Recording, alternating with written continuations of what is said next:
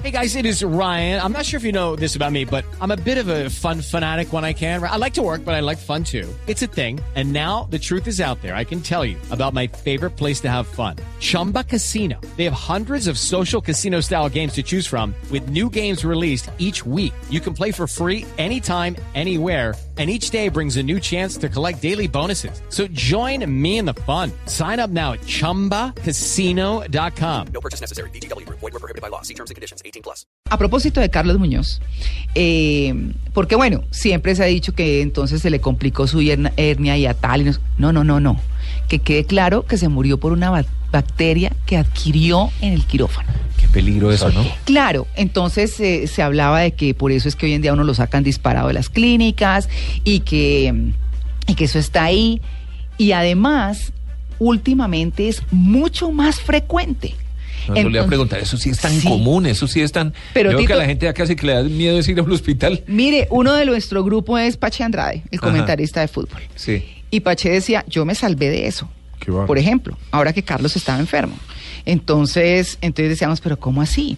Y, y hay tantos casos de, de todos los centros de salud. No estamos hablando de las megaclínicas solamente, de todas. Donde de- cuando usted menos lo piense, o queda con una bacteria de esas que no lo pueden volver a operar porque cuando lo abran se le reactiva y lo puede matar o eh, se le desarrolla pues la infección y todo como le pasó a Carlos Muñoz y entonces eh, o usted se muere o se salva como le pasó a Paché. Mm. Pero regularmente se muere porque ese es un estafilococo, una cosa horrible que, que lo sacan a, o lo acaban a punta de antibióticos y el gran problema es que esas bacterias han generado unas resistencias tan grandes que no hay anti- antibiótico, más bien el antibiótico es el que lo deteriora a usted. Ah. O sea, es una cosa increíble. Entonces, hemos llamado al doctor Andrés Manuel Torres, él es infectólogo, y queremos que nos explique cómo es que es la asepsia en las clínicas, cómo, por ejemplo, construyen una clínica nueva y de pronto al cabo de un tiempo ya tiene sus bacterias alojadas.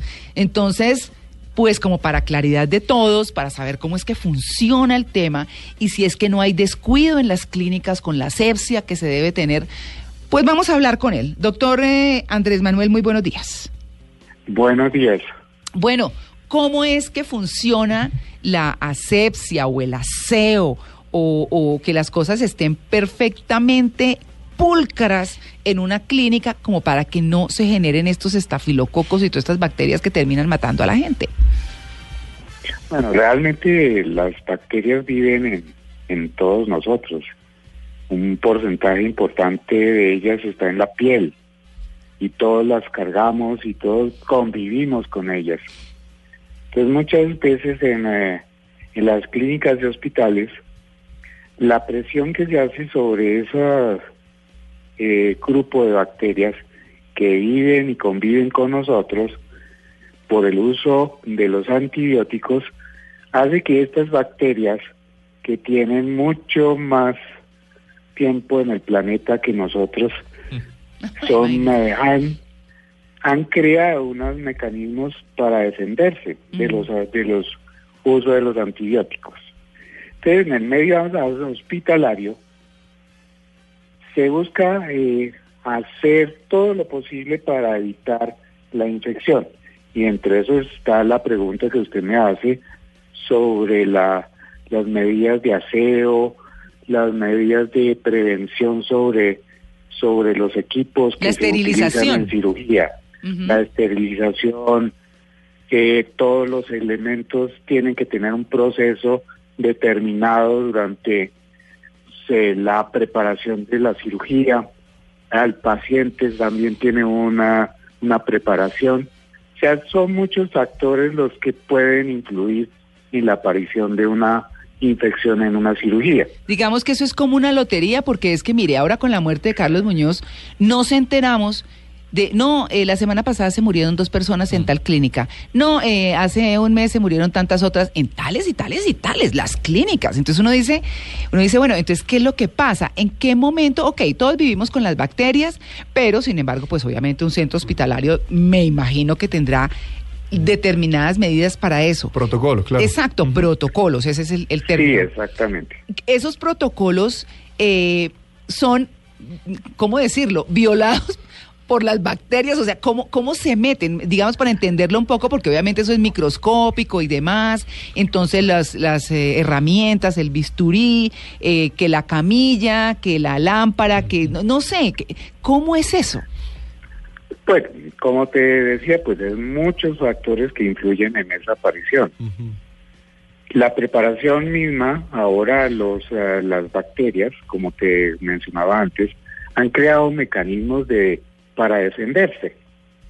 Entonces estas bacterias, cada vez tenemos bacterias con características muy importantes, con mutaciones genéticas, con adquisición de resistencia a los antimicrobianos, que hace que pues sea muy difícil erradicarlas en su totalidad. Ahora, el proceso mismo de desinfección usa algunos elementos como por ejemplo el amonio cuaternario. Uy, ¿qué es eso? Pero en estos, Un químico. el amonio cuaternario, digamos, es algo parecido al clorox, Ah, La limpieza, Bueno, claro. al hipoclorito que usamos en las casas y que te ofrecen una desinfección total. Pero ya hay bacterias que son resistentes a, esa, Uf. a esos antisépticos, digámoslo así. ¿Ve?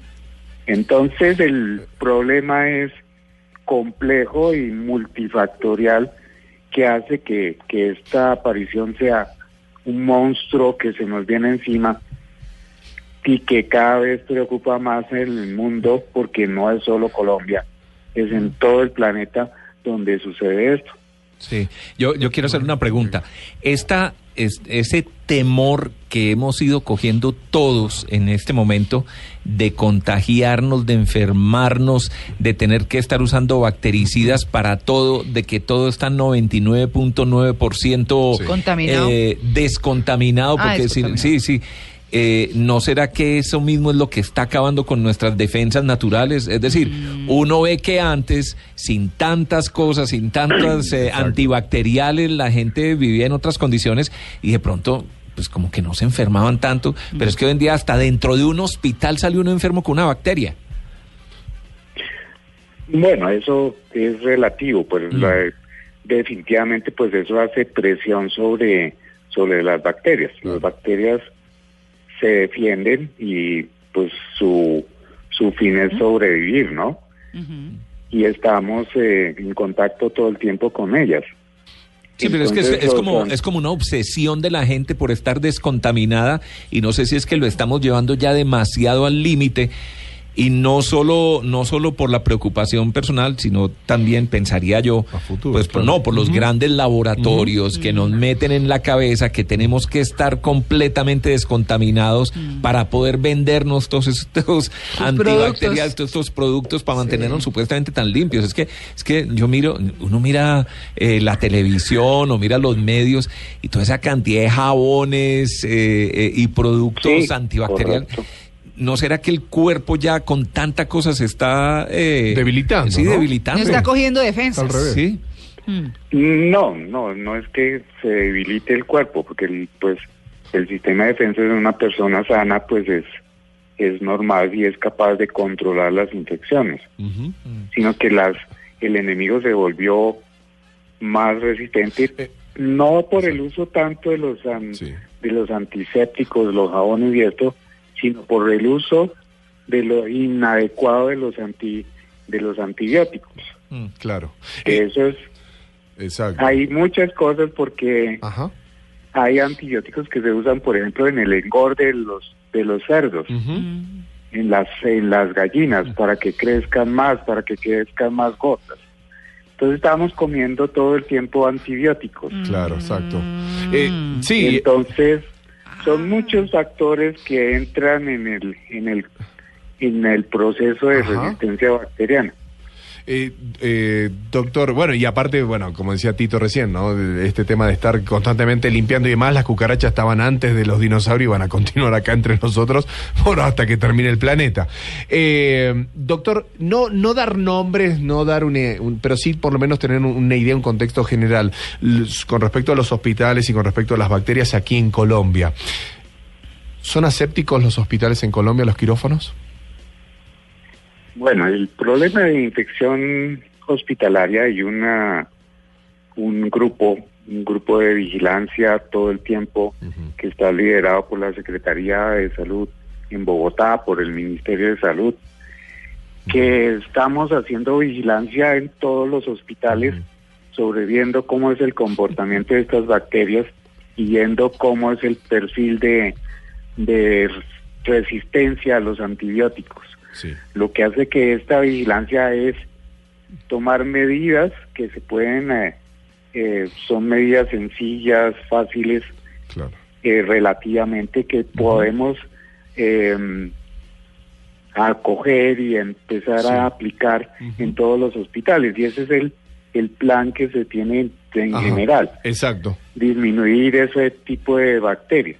Y, estaba leyendo, ¿no? Siempre me, cuando nos llega el tema central me pongo a buscar y encontré por ahí algunos casos que fue probado realmente que un paciente eh, le pudo iniciar una causa judicial a un hospital cuando, obviamente, las bacterias están en todos lados, pero cuando, la cuando, cuando uno legalmente descubre que el quirófano de algún hospital, un X hospital, no, no, no hay que decir nada, un, X hospital tiene problemas de asepsia porque hay una negligencia interna dentro del mismo hospital de cómo probar eso. ¿Se puede llegar a probar eso?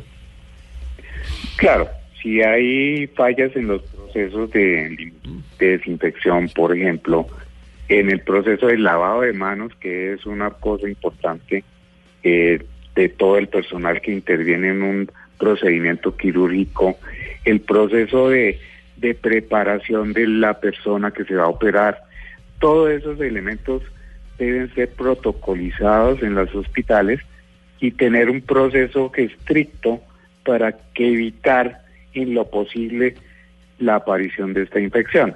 Pero muchas veces hay factores propios de la persona, por ejemplo, que sea diabético, claro que sea, que tenga obesidad, que tenga un cáncer, etcétera, que hacen que el riesgo para esa persona es mayor, que otra persona sin, sin estos problemas. Claro. Pues, pues bueno, ahí sí, con eso que usted nos está diciendo, lo que toca es como echarse la bendición cada que uno... Es más fácil sacarse un baloto que...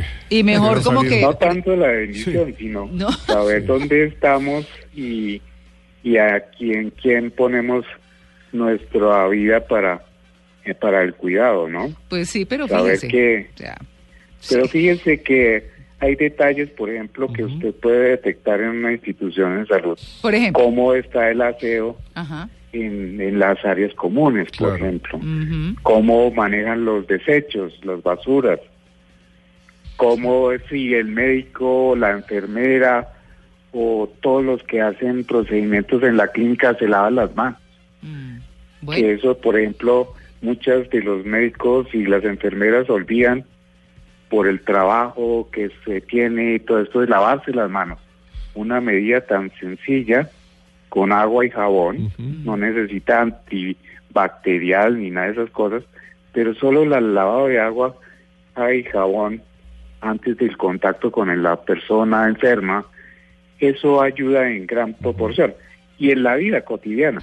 Mm. La mayoría de las consultas de urgencia son enfermedad diarreica aguda. Claro. Claro.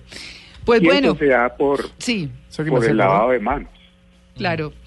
Pues bueno, entonces pues, pues yo, yo sí creo. La lotería. Yo como soy católica digo, bueno, me echo la bendición cada que llegue a algún lado, no llevar tanto los niños a las clínicas, porque que a visitas, y no, pues va uno solo y ya, y bueno, se expone uno menos o expone a menos personas por lo menos. El celular María Clara que también ingresó a los, a los quirófanos, ¿no? Pues, no, que tienen millones de bacterias. No, miles. mejor dicho, exacto. todo. Todo. Doctor eh, Andrés Manuel Torres, muchas gracias por su atención con el Blue Jeans de Blue Radio. Bueno, con mucho gusto. Que tengan buen día. Bueno, muchas gracias.